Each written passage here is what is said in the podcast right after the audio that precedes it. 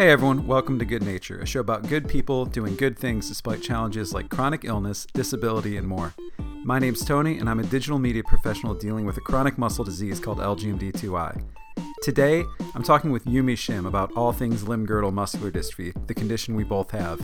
Yumi recently launched a page on Instagram called Dear LGMD, where she creates audio and visual profiles on people from all over the world that deal with LGMD, including myself. We'll talk about all that and plenty of other things, including our shared favorite regional hamburger. Here's Yumi. All right, Yumi, welcome to the show. As I mentioned, I guess in the intro, you are my second guest that has the same specific condition, well, a version of the same specific condition as myself, limb girdle muscular dystrophy. You are, however, the first guest, and this is really exciting to me. You're the first guest from the Akron, Ohio metro area, like myself. We would probably do an entire episode just about that. Unfortunately, I decided to make a podcast about fellow people with chronic conditions and not a podcast about the Akron metro area, but we can start off by talking about that for sure. So you there's it's like a tale of two Akrons because you're either from the part of Akron by the Summit Mall or Chapel Hill Mall. You are a Summit Mall person, correct? I am, and it's unfortunate that LeBron was busy at this exact moment, but I'm also happy to be your first Akron interview. Yeah, that's true. I mean, he is dealing with an injury right now. Well, I would hardly equate him as qualifying as having a chronic condition because he's obviously a physical freak. Um, and he's he's probably gonna be just fine after having his like maybe like third injury in 18 years of playing professional basketball. But it, no, it's great to have you here. You are, I think we talked about this a little bit uh, previously. You're a Swenson's fan, correct?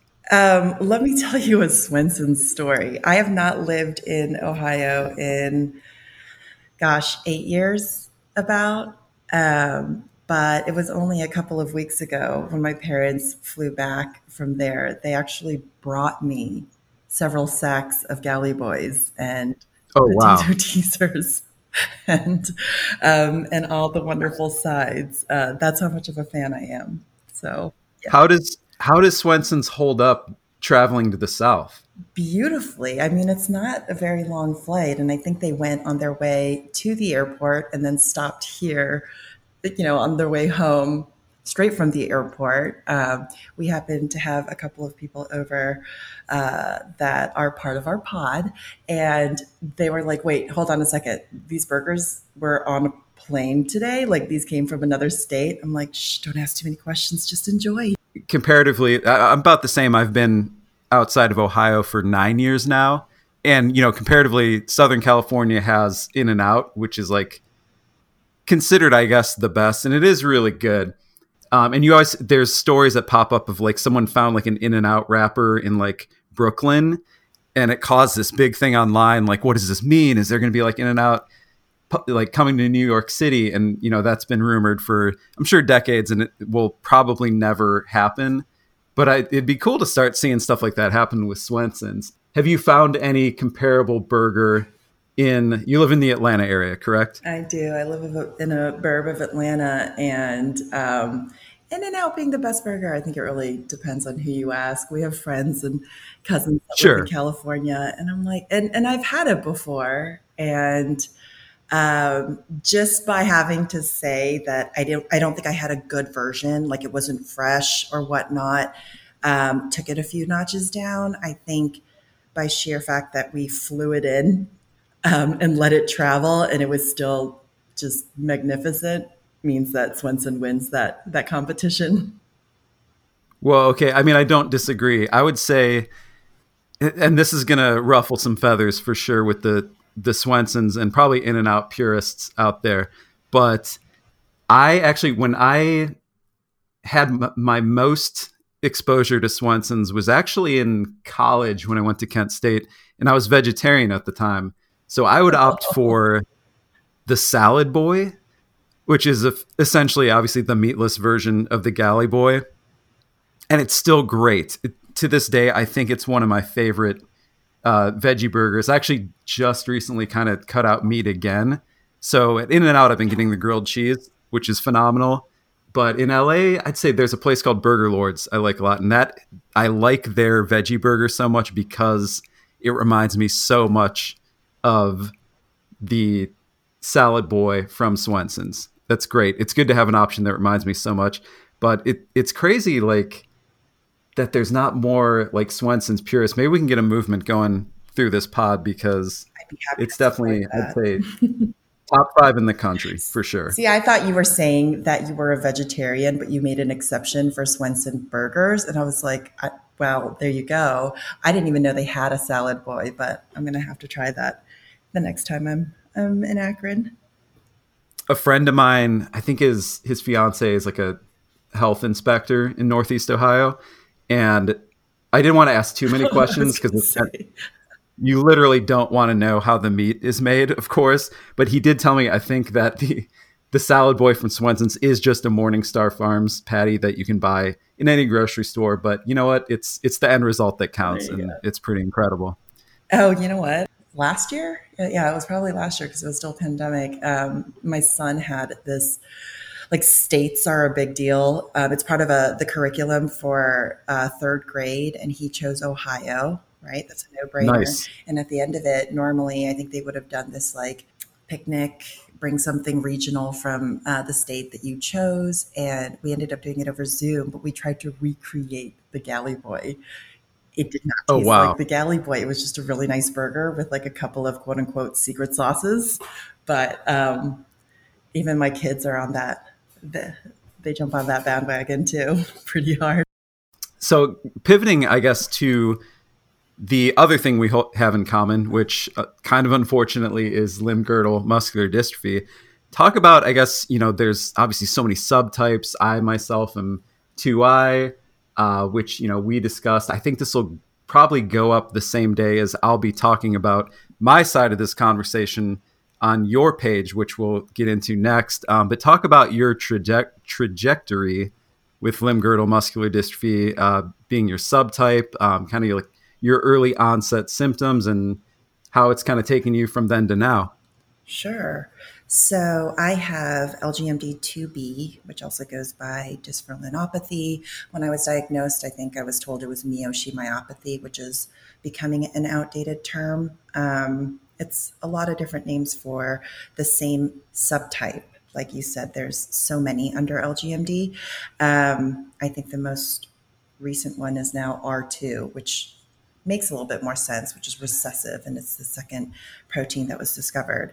Um, but you know, kind of looking back over the past 20 years, I was definitely symptomatic in high school, but I didn't know it. I was asked if I was injured um, whenever I took my tennis team on a run. I was an athlete. I have two brothers, um, really active kid, but it was in college when I was diagnosed. And that was because I was at a concert and in the cheapest seats very, very, very far away from the stage, um, up in the nosebleed section. And I tried to get up on my tippy toes to see Billy Corgan and the Smashing Pumpkins, and oh, nice! Almost pitched forward, and it was it was one of those like whoa moments, and didn't think twice about it until the next morning. I was sitting in front of a, the TV with my roommates, eating cereal out of the box, and I looked at my calves, which have always been extremely muscular. Um, my left one was super atrophied and visibly thinner. Um, so I fortunately do not have a misdiagnosis story. I mean, I kind of dodged a bullet. We thought that there was a cyst on my spine that could have been, you know, preventing muscle growth in that area. But a neurologist stepped in. I mean, we were all ready to schedule back surgery, and he was like, there's, oh, wow. yeah, a cyst wouldn't do this. This feels more, you know, neuromuscular. And um, I didn't like that answer, especially when he said that there was really no fix for it. But after hearing a lot of people's stories, you know, I'm grateful that I wasn't misdiagnosed or put on medication that was harmful. Um, I think, again, we all learned that many things are survivable, and that just would have been a part of my story. Um, you know, went from weakness, not being able to go upstairs, to um, using a cane and a walker, and now I'm using a wheelchair pretty full time. And how long, I guess, from your first noticing symptoms to now, like how long did that regression take place over? So I was 19 when we started exploring this, and I was diagnosed sometime around 19, 20 years old. I'm 40, 40, almost 41 soon. So we're talking over half my life. Yeah, well, and you played tennis prior to because I think about like, like we'll get into more like every limb girdle even like within the subtypes, every, like the onset, the regression, everything's so different. But for me, I know I tried to stay like active and like play sports as a kid, and I never felt like anything was wrong. I just always felt a little slower, like noticeably slower than other kids. But you played tennis, which is a very demanding sport. So through high school and everything, when when you're playing tennis, you never felt any slower or different from from competitors. I was never a superstar, but yeah, I, I, played a lot of different sports. Like I said, I have brothers. Um, being physically strong and active was important to me and a big part of just growing up. And um, yeah, I played high school sports, but again, was not a superstar. I had this really bad habit where when I was competing, because um, tennis is so much of a mental game, if I missed a shot or if yeah. was an unforced error, I would take my racket and I would twirl it and then I would whack it on my um, on my calf as kind of like a refocusing kind of you know tool and yeah, that's pretty cool. Well, and I would have these like long bruises on my leg, and everyone's like, "You really shouldn't do that." Um, that was also the leg that I noticed the atrophy in, and so in the beginning, I was like, "Oh my gosh, did I did I do this to myself?" So I did not do it to myself, but um, I just you just totally reminded me of that habit of literally whacking the calf that the um, atrophy manifested in. Interesting. Yeah, I think my biggest thing I noticed was I skateboarded with my friends and I was very bad and I just assumed they were really good. I had the same issue with like the calves and like just one leg that would not cooperate with like in my mind I knew how to do tricks. It's just like my body wouldn't put two and two together if that makes sense. Yeah, I mean I was never super fast. I mean tennis, you really got to be on your toes and be fast. And I have an older brother and he's built like a linebacker. And so I always thought that I should be faster than him just by sheer like mass. Um, sure. But I've never been able to beat him in a foot race. Uh, I mean, he is, he is and was a good athlete, but I remember that was always a frustration, kind of like that sibling rivalry. Like, I should be so much more nimble than he is, but I'm not so you started on Instagram. You have a page called Dear LGMD, which we spoke about it a, a few weeks back, and and I believe my piece will be up around the same time as this. Talk about what was the catalyst for you starting that, and I have my own theories about this, but why did you choose Instagram as the platform to do it on? I have, I guess, done work in the patient advocacy space, little things here and there over the past several years. Um, but I was working full time. I have two kids and just, I just didn't really have the bandwidth to do more than what I was doing. And um, in the past couple of years, with the kids getting older and taking a step away from work, I was presented with a lot more time. Plus, it was a choice to um, be really intentional intentional about my time and my energy and my yeses and nos. I am a, a yes yeah. person to a lot of things and the truth is my energy level and physically I wasn't really able to keep up with all the things that I thought I should be doing. So recently um, I was really trying to identify like what can I do to have a lot of to have impact. What skill set do I have to um, be able to contribute to this patient space. And something that I was asked to do years ago was give a patient testimony at a scientific conference. It was the Jain Foundation that asked me to do that. And again, I said yes without really um, knowing what I was getting myself into.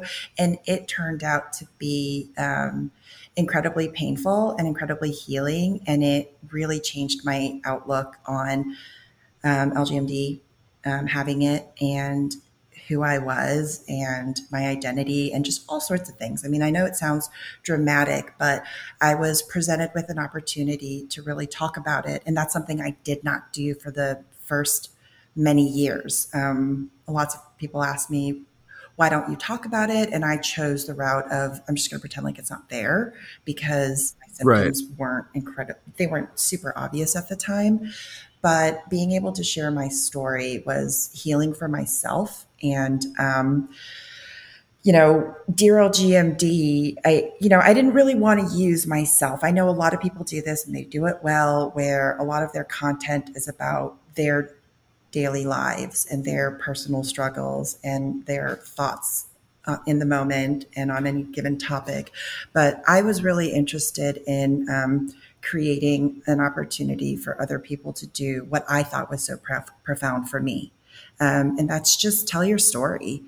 That's great. And also, I mean, echoes a lot of the reason why I started doing this. My theory about Instagram, and correct me if I'm if I'm off track here, is it seemed like a lot of this information that you're sharing on a page like Dear LGMD, you can find some, whether it's like deep Googling, uh, there's obviously active Facebook groups, which I'm a part of, but there's not really, there hasn't really been a place for information like this and stories like this in a place where like a more, like a younger, more diverse audience would seek it out and there's a lot of younger people that have conditions like this.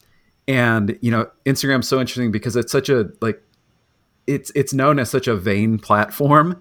But in a way like you know things like dear lgmd like opened up uh, a whole nother world. And like a really cool thing about instagram was like where there there are people dealing with the things that we we deal with. And instead of letting it prevent them from living a very I guess, Instagram friendly existence, if that makes sense. They're actually leaning into it and kind of making it their bread and butter and why people should care about what they're doing.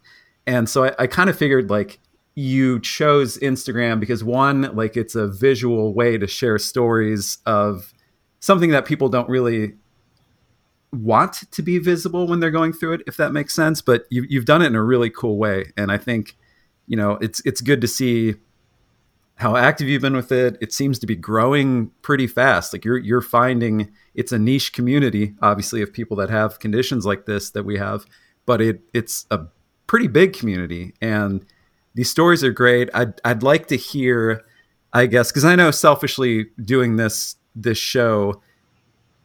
A lot of times I do it so I can pick other people's brains about how how they deal with this stuff. So I'm interested to ask a few questions about what you've learned about navigating LGMD and you know the life that comes with it from having these conversations? Like, is there anything like exercise and nutrition are so important and so talked about, but there's when we get diagnosed with a condition like this, no one hands you the blueprint and it's like, do these exercises, eat this, and you will be X better. But what have you picked up about things like that that have been useful? Um, well, to kind of speak back on Instagram, I it's so funny that you call it the vain platform. Um, I I love Instagram. Not necessarily my words, but I think that's how it I guess perceived, you know? Um, I could definitely see that. So I went to art school, and so I'm an, I'm a super visual person. I, I love Instagram. I know that there are some pitfalls in participating um, on social media, especially like your personal accounts, and just there's there's good in it, and there's also some not so not so great things in it. But um, I think you're right. I think I chose Instagram a because I kind of know how to use it. I I don't understand TikTok. Uh, I don't really tweet, and Facebook has these wonderful groups where people can ask questions and find information and I felt like people were doing that really well. I don't believe I have the answers to things, but um, what I really like about Dear LGMD that's been happening is we get to show a lot of different perspectives and you know a lot of diversity in age and subtype and it's it's a really great storytelling platform and that's really what i was most interested in hearing plus again this comes from personal experience but i loved being able to do a slideshow along with the parent the patient testimony that i gave because i get to show people that I have LGMD and I am in a wheelchair and this is me present day, but this is not the only facet of me. And I feel like pictures right. can tell um, a fuller story. And so, um, yeah, I think this is Instagram. Instagram works really well for this right now. And I think you were asking what I've learned about L, um, just LGMD and I guess best practices uh, for a variety of topics. Um, right? Like how to live with it. Is that was that the question? Totally, yeah. It's crazy because I've I've even seen it a little bit following the posts that you've done. Like some people will say like this diet has made them feel better, and then there's feedbacks like, well, actually, you know, like you eat vegetarian, I only eat meat, and I feel great. And it's it's still helpful like getting even when it's like myriad perspectives like it's still helpful getting that feedback that previously you can't really find anywhere else and it's straight from you know the people dealing with these conditions so yeah i was just pretty much asking about like what have you picked up some tools along the way whether it's like exercise wise um, oh i wanted to update speaking on exercise i think uh, we talked a little about bit about stomping as a as a cardio exercise when when I did my interview, I've actually pivoted away from stomping and I now use and I, I can endorse this because it's been going pretty well so far. It's called I think it's called the Cubii. Um, but basically it's like a little stationary bike that's just the pedals and you can like put it under a desk or whatever. Yeah. Um, I've been doing doing that in the living room. I saw I remember New Year's Eve seeing like a targeted ad. I think it's intended for elderly people without a doubt, but um, I can say it's it's definitely helped with cardio exercise and probably a little bit with with stability when I'm on my feet too. Aside from the Cubii, obviously, and stomping, diet exercise wise, what are some things that have been interesting that you've picked up from people? I think more than the specifics um, and the exactitudes of diet and exercise or nutrition is just having this conversation. Um, I, I think you're referring to these conversation starters that I put under the hashtag Let's Talk About LGMD, where I just kind of throw out a topic and um, depending on um, I guess, how good of a question it is, people will respond with the things that they've done that have been good practices. Um, and if anything, I think people are either encouraged, um, you know, to try to do fun things, or um, if I think you referred to diet earlier, I think you know, I, for me, it makes me pause and think like, well, you know, I don't know if I'm really interested in becoming vegetarian per se, but you know, it's reminding me, are there, are there things, are there best practices that I can do for my body aside from LGMD to make me feel better that will in turn hopefully make some of the LGMD symptoms feel better as well.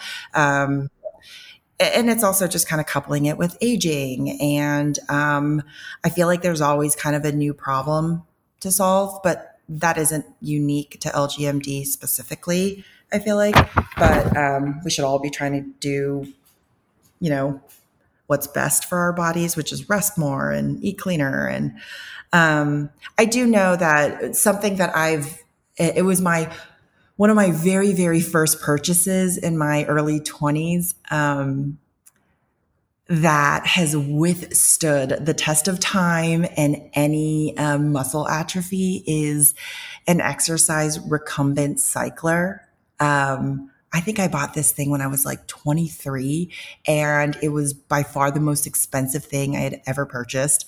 My then boyfriend, now husband, and I, um, they they sell these out of Ann Arbor, Michigan. I think that's where their warehouse is. I mean, we borrowed a car and drove up three hours to go pick it up so that we didn't have to pay for shipping. Like that's how much it just emptied my bank account. Um, and I had since upgraded the machine, but I love this thing. I mean, I've told my neurologist about it and he definitely had questions about it, but honestly, I don't care. It's the only activity that I can do still 20 years later, um, where you kind of sit and you put your feet up on the pedals and there's like a part for your arms. And I can go as slow or as fast as I like, which, you know, these days it's a lot more slow than fast, but I can kind of break a sweat and I can kind of feel like I'm doing something that's heart healthy. And um, I don't have to worry about falling down or falling over. Um, but yeah, other than that, whether it's travel and going out and all those things, um, as with most people, I, I think sometimes all I want to do is figure out a way to do those things. And, and in other seasons, it's, you know what, I'm just really not into any of that stuff. Like I'm super tired and I just want to lay low. And um, depending on who I talk to, because every time I interview someone new, I'm like re energized in a new way. um, to do the thing that they spoke about, right? And it's it's interesting for us too because obviously you know things have been locked down for the most part for a year now. Um, so everybody, you know, all the people that have been considerate enough to acknowledge that at least partially um, has kind of been in a bubble that we are in regardless of a pandemic and it's you know it's a bubble created by our bodies so something that i think is really interesting and I think what you're getting at too is like it's good to see how other people navigate that and I think you're you're spot on where it's like sometimes you do want to push it sometimes you want to be more ambitious and then a lot of times you do want to just let yourself chill a little bit. Um, I think that's probably the best approach but like what I'm looking forward to I guess as things you know sort of get back to quote unquote normal to some degree is just pushing it that little bit and like getting out of the you know the comfort zone because we really don't have a comfort zone. When you have a disease like this you're never fully comfortable doing anything.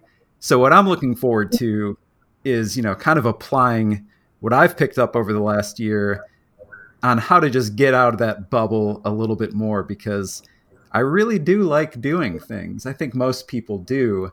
And then also knowing like how to recover and how to be okay with not being okay if that makes sense. Like just to, to, have those days where you let yourself be a patient and be someone that you know is limited and you know let yourself relax. So yeah i that is something that i've been working on for 20 years trying to learn because i feel like i'm always racing time like, yeah. if I don't do this now, even if it might not be financially the smartest thing to do or physically the smartest thing to do, I often convince myself that if I don't do it present day now, go, go, go, then it's going to be a missed opportunity. I mean, it's like, it's like physical FOMO, right? And I've gotten better at saying, it's really not to anyone else, but to myself that it's okay to be tired. It's okay to not want to have to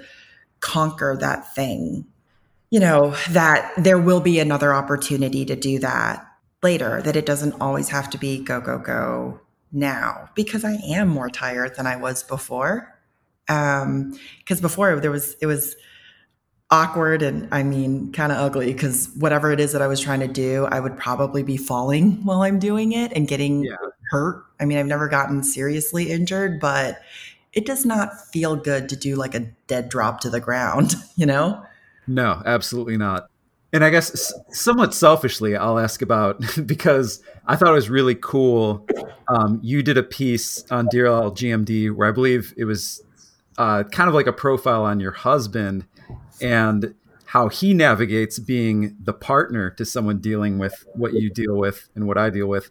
And I know I've had to like I continue to it's I certainly haven't perfected it quite yet, but like I try to be as mindful and appreciative but also put myself in the position of, of my wife and my partner and like what she has to deal with the physical things she's had to take on and the mental stress of dealing with people like ourselves and on top of that, you know, I'm I'm a guy. I'm kind of like a ADD mess uh, at times too. Um, not always the most attentive or present. So, do you have any tips asking for a friend of like what makes for being a good partner to the person that is our partner trying to help us? Oh man, I don't know if I'm the best person to speak on this. My husband is going to roll his eyes when he when he hears this. Um, oh yeah, yeah. I'm sure my wife is in the other room. Like, yeah, please have something to to tell this guy. Yeah. No pressure, but yeah, no. Um, it, it's I have to do a shout out because my husband is the reason why I can do a lot of things. Like I take credit for the things that, you know, are due to me and I give him credit for the things that he makes possible for me. You know, in my low moments, um, especially with being a parent too, is I feel like everything is about me and and I don't like that. That's not how it's supposed to be and it's yeah. unbalanced in a lot of ways. Um, I am ambitious and I want to do a lot of things and everything sounds fun. And um, what I don't put out, and it, I guess where where I could be a good partner or where I try to be a good partner is um, when he says it's not the right time. I hear that as not I'm taking this away from you. I don't want this for you. It's just not the right time right? Right. Because part of this is also like, in our case, you know, men versus women and how we communicate, right? And not trying to overcomplicate it. He's also gotten better in the course of our marriage, um, recognizing that there are certain things that I just really want to do. And it might not be his favorite thing, but it would mean a lot to me if we got to do the thing or, or go the, to the place or try the, you know, try the activity. And um, I mean, that's just kind of what we've learned. He's he is also an incredibly supportive person. And I remember you're totally reminding me like before when I was physically more able to do things and not using adaptive equipment at all. You know, the joke was I'm the hardest working person in the room because it's 10 times harder for me to do the thing that other people do easily, but oh, yeah. I still want to do it and but the work output is just so much higher and harder. But yeah, we're a work in progress, and um, he gets it, and what he doesn't get, I, also have the responsibility to say so because I don't know how you are, but I do. I mean, sometimes I'll just get really emotional or angry about it, and we tend to put that on the people um, closest and dearest to us. I mean, it's not fair, but they are safe spaces. And um, we just work really hard to maintain that balance, right?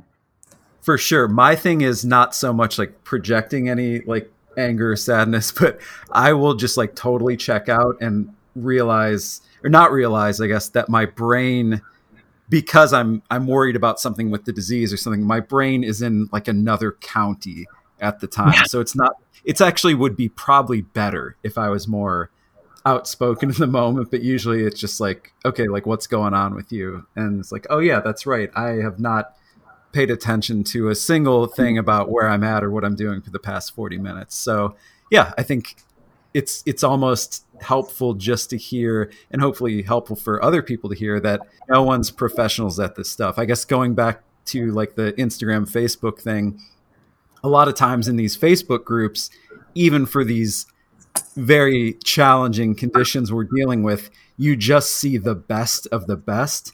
And like it's very easy for me and, and maybe yourself to be like, well, those people seem to have it figured out. Like, you know, like it's, so it's, it's good to, you know, I guess kind of let the guard down. Well, I guess because you brought up the the profile I did on my husband, which I was really grateful for him to do because he's a much quieter, he is the quieter partner. And mm-hmm. something I want to do more of because whether you're in a partnership or living with a parent or a sibling or a friend, when you have someone living with LGMD, it really does affect more than just you. I mean, I fully acknowledge that the person who is living in the LGMD affected body, like top of the food chain when it comes to really living in it.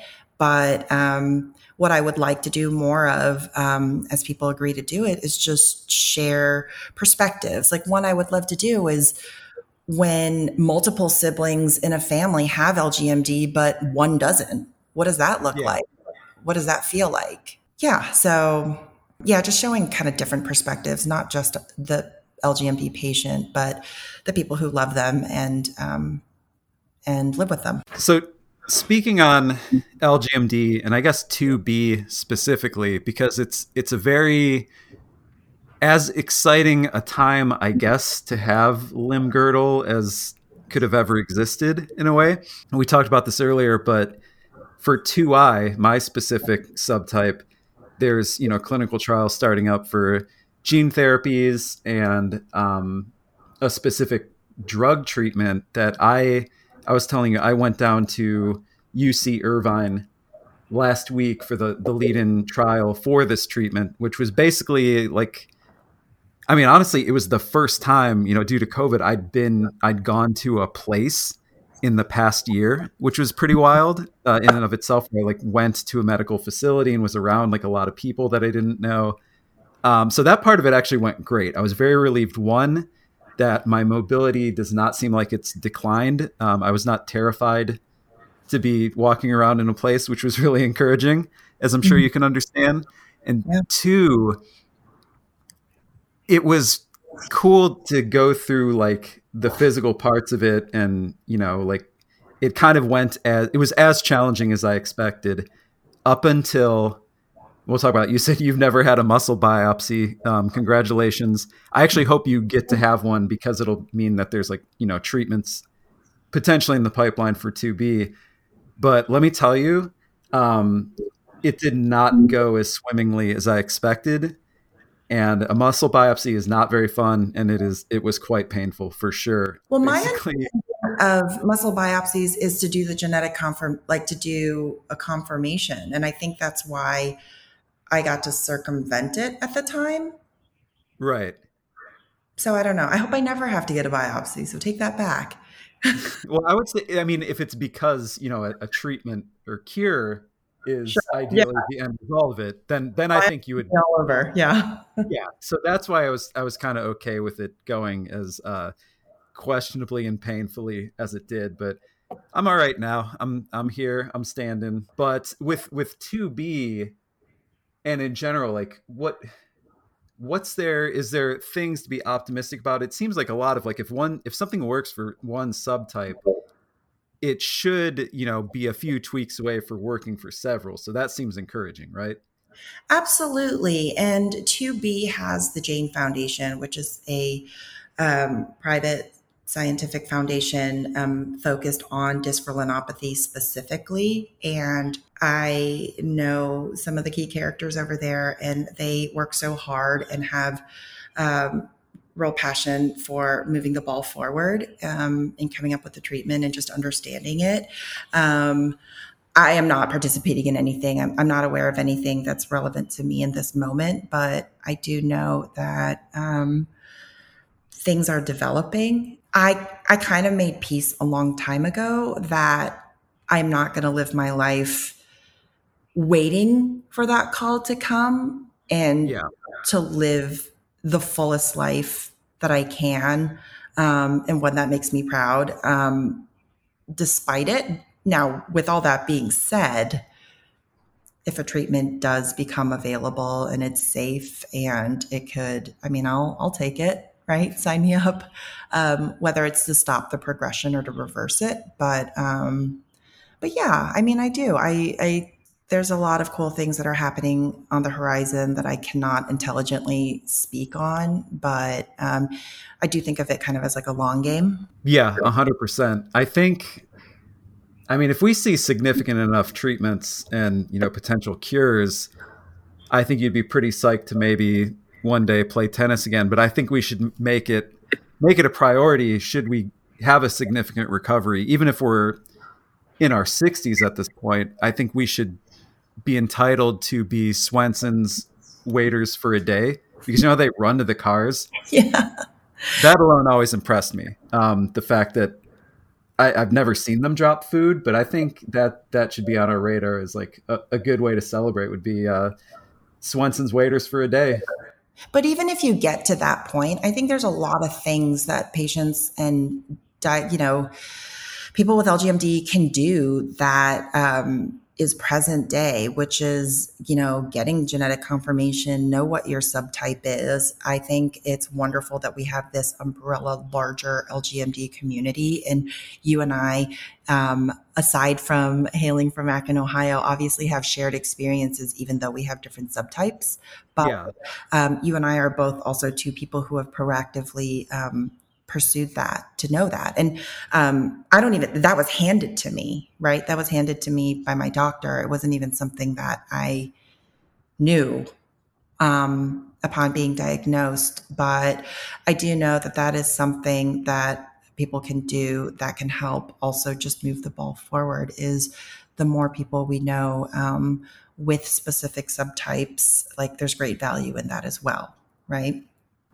For sure that's a good point. And anyone who happens upon this, you know, I'm, I'm hoping this will get shared within the limb girdle community because this information was almost unfindable, you know, five, ten years ago when I first started. And I consider myself pretty good at the internet, um, and I really couldn't find much information either way. So part of the reason for doing this is that, and part of the reason for having conversations like this is so people that know that there are options. You know, I was told at the Cleveland Clinic over 10 years ago that to get a specific subtype, it would be tens of thousands of dollars. Um, my insurance wouldn't cover it. So I just kind of sat on it. And then, you know, as we, we talked about on your page, I was misdiagnosed as well with polymyositis. I was put on steroids for a year and a half. And had I not done the deep googling and found the Jain Foundation, I would probably also have no idea. I know I've, I've talked to Keisha Greaves was on the show, um, and she is an extremely awesome person that's doing great things, but cannot get a subtype diagnosis, and that that's wild to me, and I, I really feel for her. So if you do happen upon this, and you have the symptoms of, of a limb girdle muscular dystrophy or similar, look up the Jain Foundation. It's a great resource, and I don't think people like Yumi or myself would be as far along with navigating this challenge without them, no question. Absolutely. So, I guess in wrapping it up, uh, this has been awesome. Uh, talk about where people can find you, talk about uh, Dear LGMD, and anything else you'd like to sign off with. Well, actually, um, this is something that comes up a lot for me, which has been incredibly surprising in interviewing um, the handfuls of people that I have so far. Is nobody thinks that they have an interesting story, right? Right. I, Dear LGMD is very new, and um, I've had, especially in the beginning, had to call upon friends uh, that have LGMD to be interviewed. Um, but I am really good at asking anyone, um, kind of cold asking over Instagram or Facebook if they're willing to share their story. And almost always there's this hesitation before their story their story is shared. Like I don't really think I, I haven't done anything cool. I don't really have anything to say. But um, to anyone who does have LGMD and wants to share their story, I think just living with LGMD makes you interesting. Like the the response that I get from people, um, the parts of I know that they are just a fraction of the fuller story of their life, but um, yeah, you don't have to have done all these wonderful, amazing, you know, accolades to have a story worth sharing or one that people want to hear. That's true, and that's it. I've been blown away by a lot of the stories, even if it does seem like to you know the person living that life, it, it, seems so simple or whatever. But what's been really cool to me is also, and there's probably scientific value to this too, but like LGMD is a lot more diverse of a condition than I'd realized because, you know, with, with 2I, it's called I guess the Viking gene, which sounds awesome. Um, but unfortunately, it's not. I think I think it just means it's like if you have Eastern European uh, bloodlines. Um, and you know, I was kind of under the impression that it was you know a very white and like South Asian, like limb girdle in general. Um, but to see, you know, I wouldn't wish this condition upon anyone, but to see how diverse it actually is has been really interesting. Oh yeah, absolutely. Like I think I was told that mine was called Miyoshi myopathy, and I'm like, wait, is it because I'm Asian, but I'm not Japanese. Like, does that have anything to do with this? And having to re educate myself again, kind of doing a deep internet dive and um, understanding um, why it was called that. I think it's named after a person um, who mm-hmm. discovered something relevant. But yeah, there's a lot of stuff out there. But again, even in just the renaming of LGMD subtypes, which happened fairly recently, only a couple of years ago, um, just goes to show there's a lot more that um, scientists are trying to, you, you have to be able to understand it before you can fix it. And you know, once upon a time, we would do patient conferences. Now there are things like the National LGMD Conference that happened a couple years in Chicago. Um, and I think they're doing an online version um, this upcoming September. But back when we were doing um, 2B specific patient conferences through the Jain Foundation, I've had an opportunity to speak. Um, someone else did. So you're talking two or three patients getting to share their story over the course of a year, if there is a conference that year. And um, it's been really cool being able to share just the volume of stories that have been happening under LGMD. Um, and there's just a lot more to come. So that's been it's just been really cool. I I've enjoyed every single person that I've interviewed. Um, I'm that person. We have one good conversation, and I'm like, so basically, we're friends for life, right? Um, oh yeah, and yeah, yeah, it's. I'm always um, again inspired is is a really tricky word, but um, whatever it is that you know the person shared in our conversation, it just uh, it encourages me, right? And so I am getting a lot more out of it. I was I thought of myself as like a vehicle for you know a platform to put these stories up, but um, I guess kind of an unexpected benefit is just frequent encouragement that I get from people that you know I would have otherwise not been able to literally cross paths with. Same. Well, wrapping it up, Yumi, thanks so much for joining. Everyone go follow uh, Dear LGMD on Instagram, and we will talk soon. Absolutely. Thank you so much for having me, Tony. Thanks to you for listening. If you'd like, uh, please hit subscribe on whatever platform you're listening to this on. Uh, go follow at Dear LGMD on Instagram. And until next time, hope you come back and check out another episode and stay good.